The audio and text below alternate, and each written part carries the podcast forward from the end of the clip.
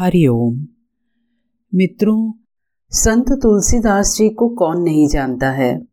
जग प्रसिद्ध संत तुलसीदास जी के जीवन में एक ऐसी घटना घटित हुई, जिसने उन्हें एक सामान्य व्यक्ति, जिनका नाम राम बोला था, उससे उनको एक महान संत और कवि संत तुलसीदास जी बना दिया।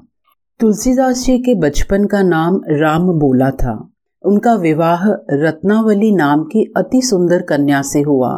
विवाह के बाद राम बोला, गृहस्थ जीवन और पत्नी के प्रेम में ऐसे डूबे कि उन्हें दुनिया और लोक मर्यादा का कोई होश ही नहीं रहा।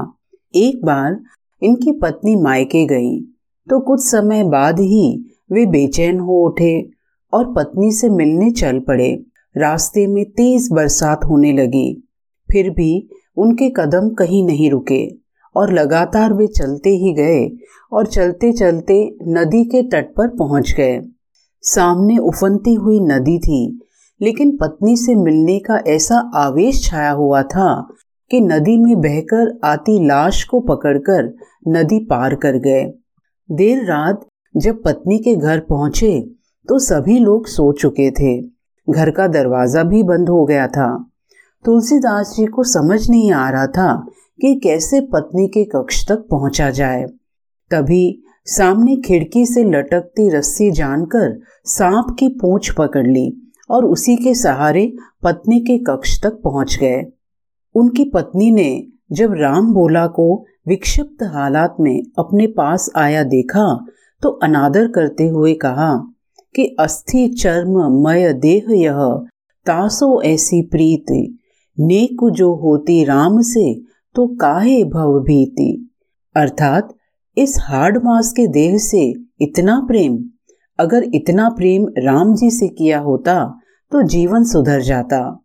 पत्नी का इतना कहना था कि राम बोला का अंतर मन जाग उठा, और वह एक पल भी वहाँ रुके बिना राम जी की तलाश में चल दिए, और श्री राम जी से फिर उनकी ऐसी प्रीति लगी कि उन्होंने आदर्श और भक्ति से युक्त श्री रामचरितमानस जैसा महान काव्य रचा। तो इस प्रकार से तुलसीदास जी की पत्नी ने तुलसीदास जी को जीवन के लक्ष्य से परिचित कराया और प्रेम का सही अर्थ दिखाया। मित्रों, हम जीवन में किसी से प्रेम करें, इसमें कभी कोई दोष नहीं है। किसी के प्रति सुंदर भावना होना, प्रेम होना, ये तो हम सब के मन का स्वभाव है। लेकिन प्रेम और आसक्ति में भेद होता है। जब हमारी किसी के प्रति आसक्ति होती है तो आसक्ति के साथ पराधीनता और अविवेक होता है। अविवेक की वजह से हम उचित और अनुचित का विवेक नहीं कर पाते हैं। और जहाँ प्रेम होता है, वहाँ अन्य की खुशी की प्रधानता होती है, न कि अपने स्वार्थ की। तो हम जीवन में प्रेम अवश्य करें। ईश्वर के प्रति हमारा प्रेम हो हमारे बंधु बांधवों के साथ प्रेम हो, कहीं न कहीं कोई विशेष संबंध हो, जहाँ पर हम पूरी तरह से समर्पित हो सकें, लेकिन आसक्ति न हो।